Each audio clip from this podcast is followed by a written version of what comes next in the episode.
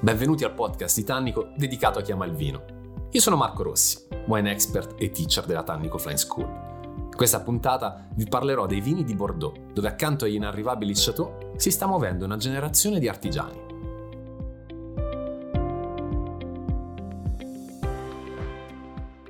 Se volessimo dividere la Francia in territori nobili territori invece dal passato, soprattutto dal retaggio più contadino, più legato alla terra, sicuramente Bordeaux sarebbe a capo quelle della fazione dei nobili. Siamo in uno dei territori proprio più conosciuti in assoluto, anche con i prezzi più alti mai visti. Però la parte in realtà di produzione elitaria è veramente limitata. Qui troviamo ancora il lavoro di un sacco di maison de négoce, ma andiamo a trovare anche il lavoro di varie cooperative, ma anche di garagisti e piccoli produttori artigiani naturali. Quindi è un mondo invece estremamente eterogeneo. Ad ogni modo, l'allure e il fascino che Bordeaux esercita su tutti gli appassionati di vino è immediato e per cercare di semplificare tendiamo sempre a dividere Bordeaux in tre zone differenti. Tanto dobbiamo partire da quella Y disegnata dai tre fiumi, che in realtà sono due, perché uno il, la Gironda è in realtà il, i due fiumi principali che vanno a confluire e vanno poi a sfociare nel, nell'oceano, quindi di fatto è l'estuario in cui si giocano anche un'alternanza tra acqua salata in entrata e acqua dolce in uscita, il che crea una situazione anche climatica estremamente particolare, con l'acqua marina appunto che rientra e va a coprire in parte i suoli. Comunque, parlando dei due fiumi quindi principali, abbiamo a sud la Garonna e a nord la Dordogne e il, le caratteristiche sono proprio legate alla suddivisione fatta per sponde, per rive. Quindi abbiamo la riva sinistra a sud della Garonna e la riva destra della Dordogne a nord. Rimanendo a nord, la caratteristica che troviamo qui è quella di avere una presenza importante di Merlot e anche di Cabernet Franc, che un tempo era estremamente il, forse considerato il vitigno principe sul, sul territorio, ma che nella sua evoluzione ha trovato in realtà soltanto un piccolo spazio ultimamente, perché il Cabernet Sauvignon e il Merlot dominano tutta Bordeaux. In questo caso abbiamo delle zone come Saint-Emilion dove il Cabernet Franc ha trovato una sua collocazione naturale, poi abbiamo Pomerol famosissima per il Merlot dove troviamo Petrus per esempio e il Libournais dove oggi troviamo tantissimi degli attori del vino naturale. Poi scendendo abbiamo tra i due fiumi la zona cosiddetta Entre de Mer, che è una zona dedicata principalmente al Sauvignon e al Semillon, quindi due vitigni a bacca bianca, che sono utilizzati per ottenere dei vini estremamente eh, giovani, facili da bere, che non vanno aspettati, però già equilibrati in eh, gioventù. Quindi la freschezza non è la sua caratteristica principale. Anche perché ricordiamoci che qui andiamo da 0 a circa 100 metri di altitudine al massimo. Abbiamo un clima che è decisamente umido e difficile. Ci sono annate, infatti la variabilità sulle annate a Bordeaux è una delle variabilità più alte in assoluto. Ci sono annate in cui molti produttori addirittura non vanno neanche a produrre, come è successo nel 2013 ad esempio, se vogliamo vedere un'epoca un po' più recente, proprio perché le condizioni climatiche non sono perfette per la viticoltura. Abbiamo bisogno di un incastro unico per arrivare all'eccellenza. Ad ogni modo questi due vitigni a bacca bianca poi è fuori dal territorio del Entre de Mer quando entriamo in quello che è il mondo di Sauternes che trova la sua massima espressione, tant'è che appunto andando verso il fiume Garonna e verso soprattutto la sponda sinistra, che è la zona del Cabernet Sauvignon per eccellenza, Qua troviamo tutti i Premier Cru Classé, quindi troviamo la zona più importante in assoluto, rappresentata dal Medoc e dall'Hot Medoc. Eh, andiamo poi a individuare quelli che sono altri territori, tipo Pessac, Pouillac, Grave, e poi abbiamo appunto la zona di Sauternes, Versac. Quando parliamo di Sauternes stiamo parlando di un vino dolce, ottenuto ovviamente dall'attacco di muffa nobile al grappolo, dove Chateau di Chem rappresenta la sua massima espressione in assoluto. Venne fatta una raccolta addirittura su chicco piuttosto che su grappolo, con circa 5 passaggi in vigna, proprio per andare a selezionare soltanto i chicchi migliori. I Sauterne, soprattutto i Chateau di Chem vecchi, raggiungono dei prezzi altissimi, però in alcune annate si riesce a comprare Chateau di Chem a dei prezzi anche ragionevoli. soprattutto quelle che tendono a tirar fuori tanta freschezza e immediatezza, perché viene, vengono considerate meno adatte poi a quello che è l'invecchiamento. Il Sauterne di Chateau di Chem tende a essere comunque pomposo, ampio, mieloso, anche in evoluzione. La freschezza di nuovo non è l'aspetto più importante.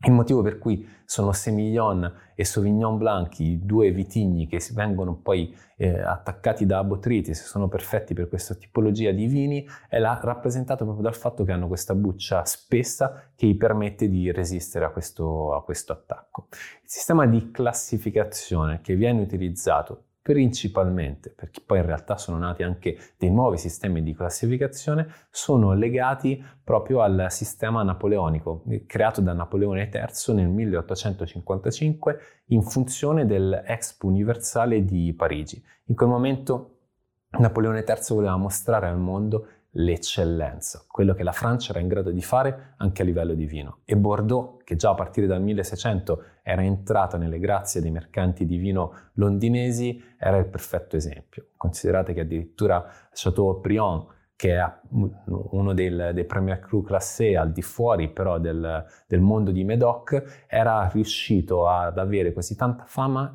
da aprire addirittura una sorta di archetipo di, di wine bar eh, nella città, nella capitale inglese, quindi a Londra. Tanta era la fama dei vini, dei vini di Bordeaux.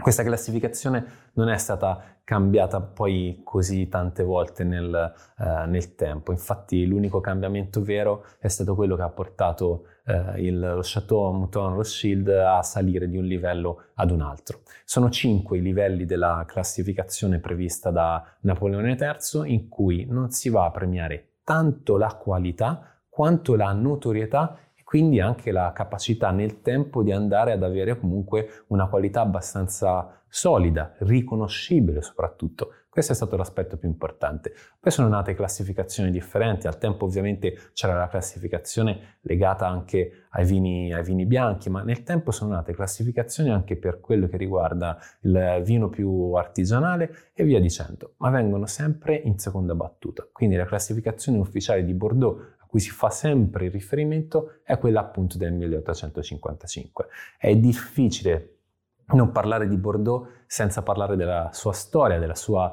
eh, fortuna, del fatto che abbia ispirato non soltanto altri territori francesi, ma soprattutto tantissimi territori in giro per il mondo.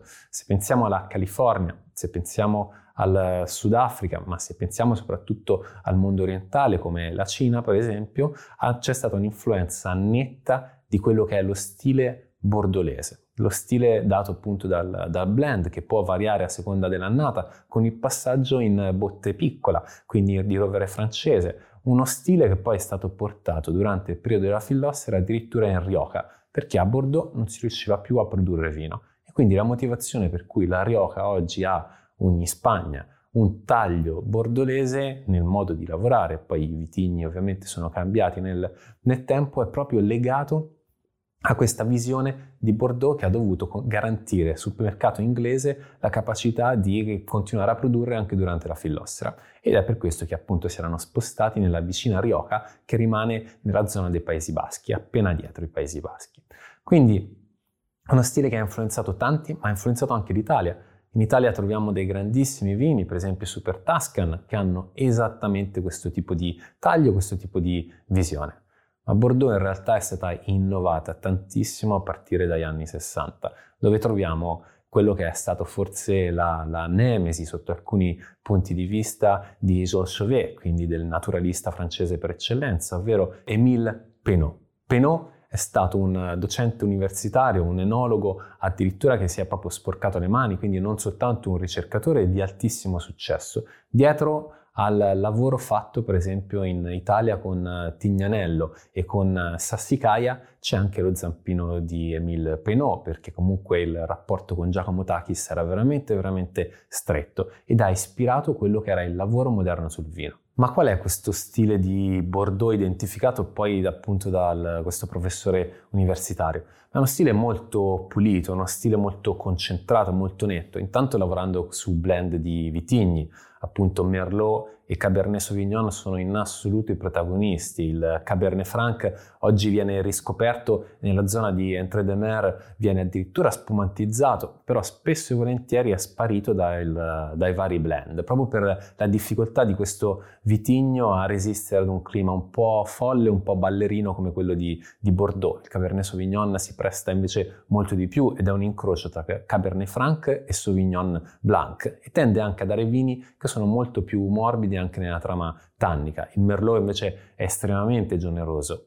Parlando con uno dei mercanti di vino più importanti di, di Bordeaux, storico, Johnston, ci siamo confrontati proprio su quelle che sono le caratteristiche Cabernet Sauvignon per Bordeaux e del Merlot e lui le ha definite in maniera molto simpatica anche, ovvero che il Merlot è un vitigno che si concede quasi subito, un vitigno che non può non, non piacere, mentre il Cabernet Sauvignon ha bisogno di più tempo, quindi ha bisogno di essere corteggiato più a lungo. Il Cabernet Franc serve una vita per poterlo corteggiare e poterlo conquistare fino in fondo. E questo spiega anche la volontà quindi di lavorare in un certo modo. Comunque sia, eh, a mio parere, il, il, grande innovazione portata da Emile, che ha poi identificato veramente lo stile bordolese, non è tanto nel blend, nella semplicità di questa, di questa tecnica e neanche nel fatto di aver utilizzato principalmente dei contenitori di legno piccoli, ovviamente parliamo di rovere francese, nuovi, ma quanto di aver portato un'idea di pulizia. Partiamo dalla poltiglia bordolese utilizzata in, in, vigna, quindi rame, zolfo, un certo tipo di attenzione a cercare di eh, equilibrare proprio il vigneto per portare uva sana in, in cantina. Un'estrema pulizia proprio del, della, cantina, della, cantina, stessa e poi un, il controllo delle temperature in fase di fermentazione l'andare poi a svolgere necessariamente la malolattica, cosa che non era così scontata e così banale fino a quel momento. Quindi tante innovazioni che in realtà oggi accompagnano tantissimi produttori in giro per il mondo, anche in territori disparati. E questo è proprio lo stile che abbiamo ritrovato poi per esempio nei grandi eh, Bolgheri, nei Super Tuscan, ma troviamo anche in San Leonardo se andiamo in Trentino. Una visione quindi di pulizia di sostanza, di, di, materia, la volontà anche di estrarre veramente tanto per avere dei vini che sono più cupi, che hanno un modo diverso di raccontare il territorio. Ora a Bordeaux spesso e volentieri si dice che non racconti fino in fondo il, il, terroir proprio per questi passaggi in legno prolungati, per questo frutto molto maturo, molto concentrato, ma quando si assaggiano i grandi chateau e i grandi Bordeaux ci rendiamo conto invece che stiamo parlando di grandi vini, ma anche di territorio. E sono tanto nella zona appunto di, di, Bordeaux dove poi abbiamo questo gioco di collinette perché proprio la, la, zona di Bordeaux è caratterizzata da queste collinette che danno un po' di esposizione, un po' di fiato ai vigneti che altrimenti si ritroverebbero quasi al, al livello del mare troviamo appunto uno dei segreti, ma anche nel, nel suolo, quindi nel suolo, il suolo che nella zona di Grave per esempio è quasi ghiaioso, quindi è un suolo più sassoso, quindi il territorio, il terroir viene effettivamente espresso anche attraverso i grandi uomini.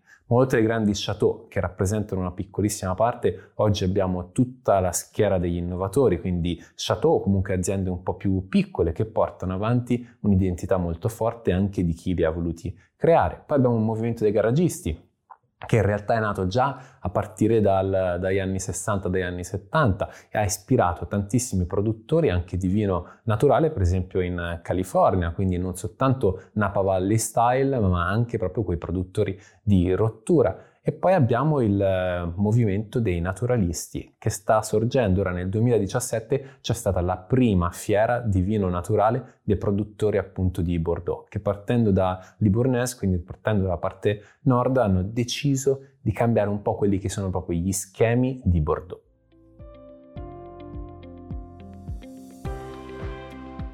La Fit Rothschild, il vino più caro del pianeta.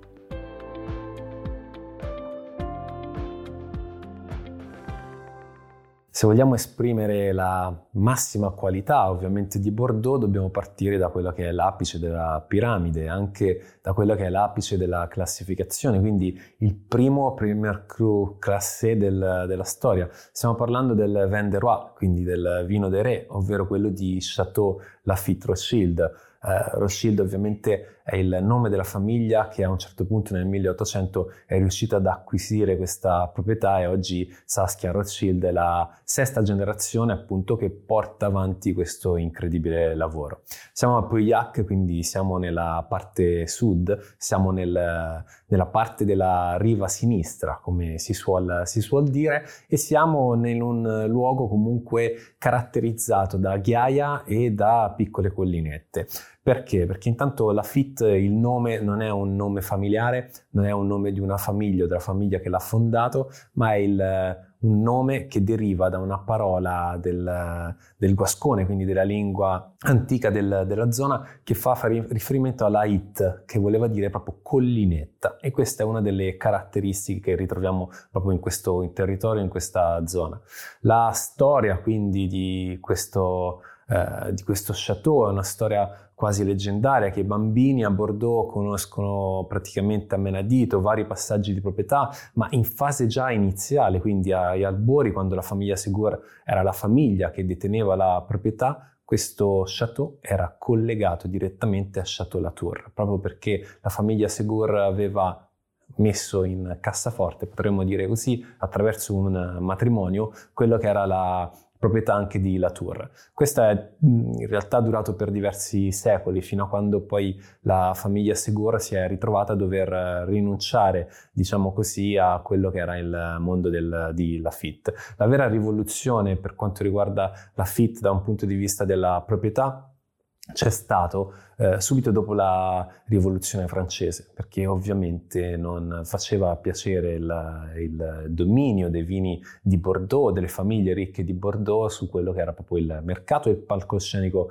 francese, ma fino a quel momento era già stata una storia di successo incredibile. Si chiama Venderois proprio perché Luigi XV si innamorò profondamente di questo, di questo vino e lo fece grazie anche a una mossa estremamente intelligente dell'ambasciatore del Marshal Richelieu che è andato via per qualche tempo si era appassionato a, appunto ai vini di Lafitte, aveva stretto un rapporto molto stretto con la famiglia Segur e di ritorno, quando Luigi XV, guardandolo, gli disse sembra ringiovanito di 25 anni, disse che aveva trovato l'elisir di, giovin- di giovinezza. E quando Luigi XV chiese quale fosse, lui rispose che era esattamente il vino dello Chateau Lafitte.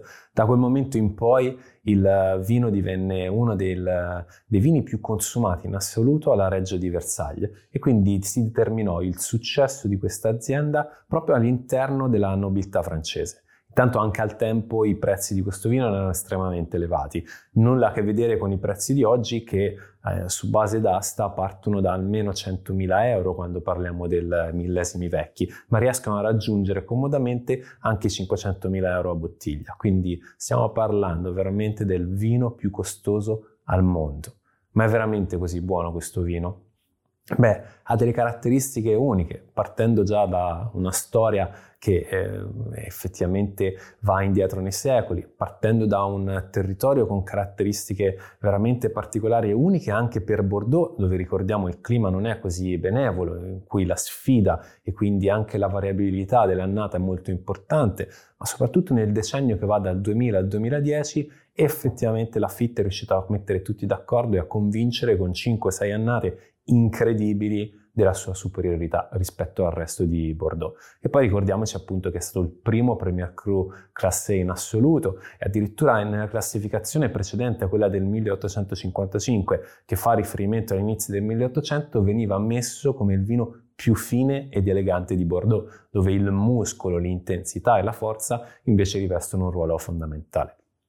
Ma qual è il segreto per questa produzione? Intanto Chateau Lafitte oggi fa parte ovviamente di un gruppo molto più nutrito di aziende dove la famiglia Rothschild riesce a giocare con proprietà che vanno dal Sud America alla Cina, passando per ovviamente anche altre proprietà nel territorio di Bordeaux, andando a variare anche su quelle che possono essere le fasce di prezzo, ma tenendo sempre alta quella che è la qualità. Questo ovviamente è l'obiettivo del, della famiglia. Però sì, effettivamente ci sono sono delle attenzioni importanti che portano il vino di Lafitte a essere unico. E partiamo da quello che è il lavoro fatto in vigna. Intanto non si permette al vigneto di arrivare ad avere più di 80 anni. Quindi quando si arriva dai 70 agli 80 anni viene reinnestato, si riparte. Le vigne oggi mediamente hanno tra i 40 e i 50 anni, quindi sono vigne che stanno esprimendo la massima qualità ed è proprio forse anche questo una delle motivazioni per cui stiamo raggiungendo dei livelli qualitativi così alti. Quali sono però i vitigni utilizzati? Quindi l'attenzione in vigna è maniacale nel cercare di rispettare questo, questo frutto e anche nel cercare di rispettare il suolo. Principalmente, ovviamente, siamo sulla riva sinistra, quindi si lavora con il Cabernet Sauvignon.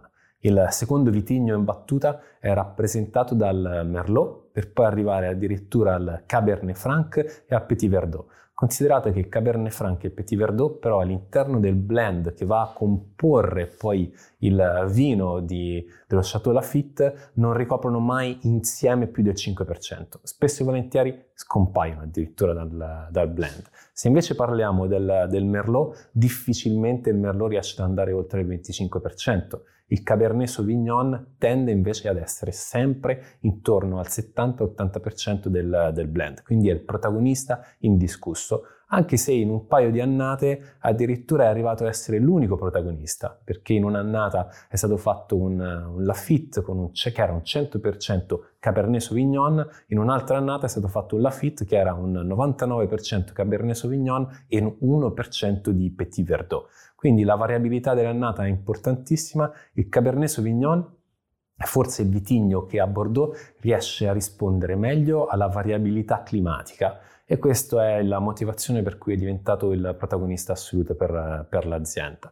Ma poi anche il modo di vinificare che è estremamente interessante sempre botte nuova. Stiamo parlando di barrique di rovere francese, ma rigorosamente viene utilizzata botte nuova per passaggi che vanno dai 18 ai 20 mesi circa. Si cerca quindi di caricare il vino, ma in realtà questo vino ha struttura, corpo, ha la forza, ha il muscolo, ma anche l'eleganza per poter reggere e integrare un passaggio così lungo appunto in un legno nuovo.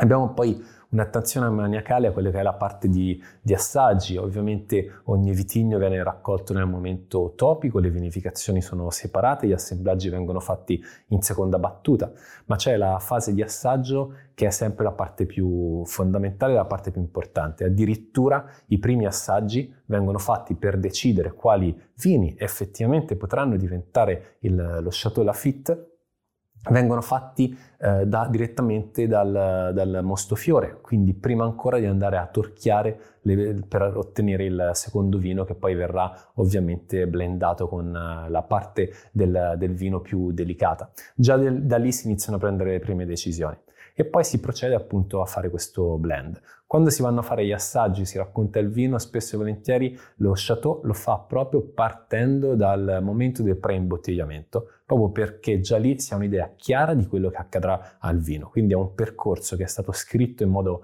estremamente naturale e rispettoso, ma un percorso che è chiarissimo alle persone che appunto lavorano all'interno dello Chateau. Si utilizza una tecnica anche molto tradizionale per il territorio antica che è quella della chiarifica, ma la chiarifica non viene, non viene fatta e svolta utilizzando direttamente chimica, si utilizza proprio l'albume d'uovo come accadeva un tempo, quindi si prendono 3-4 uova e si sbattono 3-4 uova all'interno poi di quelli che sono i contenitori in legno proprio per andare a pulire il, il vino. Poi ci sono una sorta di continui batonage, che ovviamente batonage fanno più riferimento ai vini eh, bianchi, dove il contatto sulle fecce fini è prolungato, ma si cerca di tenere sempre in movimento quello che è il vino rosso, quindi il blend all'interno del, delle barrique. Poi si passa in bottiglia e il vino rimane in bottiglia per diverso tempo prima di andare sul mercato. Però uno dei segreti di Lafitte, che poi è il segreto dei grandi Bordeaux, è che già in gioventù possono regalare veramente tantissime gioie, perché già in gioventù si esprimono alla perfezione. Poi i vini evolvono, cambiano, ma non è che si snaturano mai e quindi hanno la possibilità di resistere al tempo come pochissimi altri vini, ma allo stesso tempo sono pronti quasi dall'inizio. Infatti qui la componente che permette al vino di durare nel tempo, oltre alla componente ovviamente alcolica, che è una componente importante, è rappresentata sempre dal tannino. È un tannino quasi plastico che proprio si fa plasmare dal, dal, tempo, ma è perfettamente integrato dal primo momento. È un tannino presente, ma è un tannino sempre di una delicatezza, di un'eleganza unica che rende il vino del Chateau Lafitte facilmente riconoscibile proprio per questo aspetto. I profumi, poi parliamo di profumi ovviamente molto complessi, ampi, partiamo da quelli che possono essere dei sentori di frutta a bacca nera, di piccola frutta rossa, partiamo da quella, quella mora, non andiamo mai verso però dei sentori che ricordano la confettura. Non è il tipo di evoluzione dolce che vogliamo, anche se la speziatura è la vaniglia, proprio quindi una vaniglia, una spezia un po' più dolce, della barrique di rovere in qualche modo si integra e ammorbidisce, ingentilisce questi profumi molto intensi. La parte speziata, ma è un, un naso che poi racconta anche di note balsamiche, quindi estremamente complesso e in evoluzione poi raggiunge l'eleganza assoluta. In bocca comunque il vino è denso, ha un volume incredibile, è veramente quasi da masticare ma vibra perché ha questa bellissima freschezza che permette al vino di avere questa eleganza unica che l'ha fatto conoscere a tutti i personaggi praticamente più importanti della storia del genere umano, perché anche lo stesso Jefferson si innamorò profondamente durante il suo viaggio in Europa dei vini dello Chateau Lafitte, diventando a tutti gli effetti un vino leggendario sia nel nostro continente che appunto nel continente americano da subito.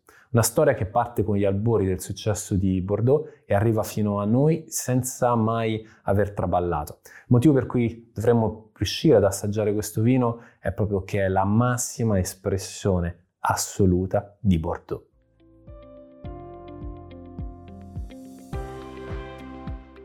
Ormial, il Bordeaux dei garage.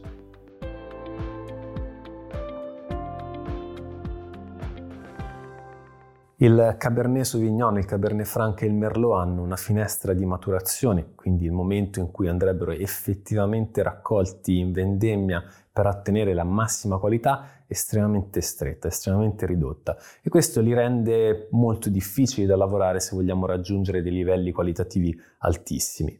Segreto di Bordeaux quindi potrebbe essere eh, da ricercarsi all'interno proprio del, di una finestra di maturazione più ampia, quindi di un clima che permetta al Cabernet Sauvignon, al Cabernet Franc e al Merlot di avere un periodo di raccolta più ampio, ma in realtà non è assolutamente così. Anzi, forse la finestra di maturazione potrebbe essere anche più stretta rispetto ad altri territori. Però il segreto è che in questa lavorazione rigorosamente a mano di raccolta e selezione dei grani, grappoli si ha molta manodopera, perché ovviamente su Bordeaux, soprattutto i Chateau, sono in grado di investire molto per raccogliere super rapidamente impiegando tantissimo personale. Quindi la raccolta manuale è sicuramente una delle chiavi di lettura più, più, importanti, il fatto che venga fatta super rapidamente altrettanto, ma prendiamo due personaggi come eh, Fabrice Merck e Jasper Morrison, che sono due personaggi non così conosciuti ancora.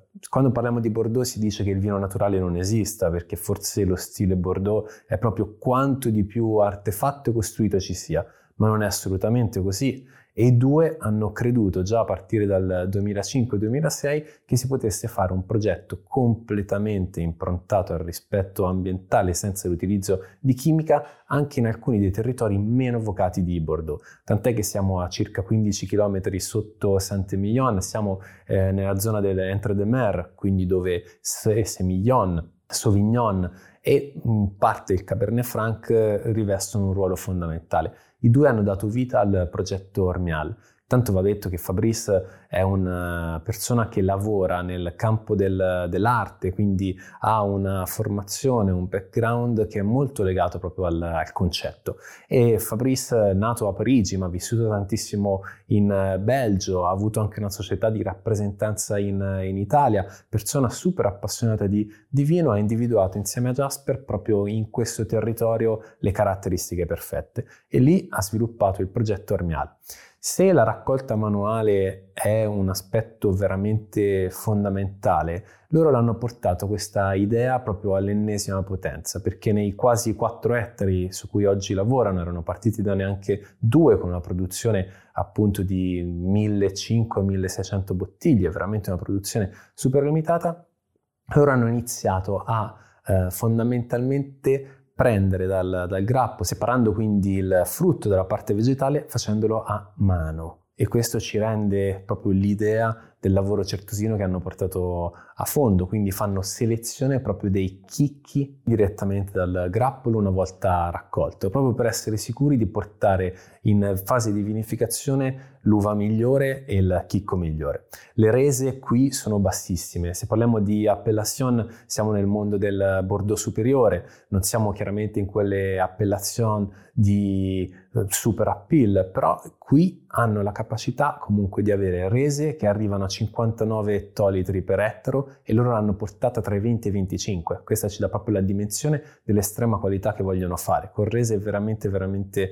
quasi ridicole perché sono veramente basse e a volte quasi non giustificano il costo e il tempo che viene dedicato, a meno che non si faccia un vino incredibile come quello di Ormial. Quindi la volontà poi è stata quella di andare a lavorare su legno, ma soprattutto su acciaio tant'è che Merlot Inox, che è uno dei vini che il duo produce, è un 100% Merlot vinificato e affinato esclusivamente in acciaio.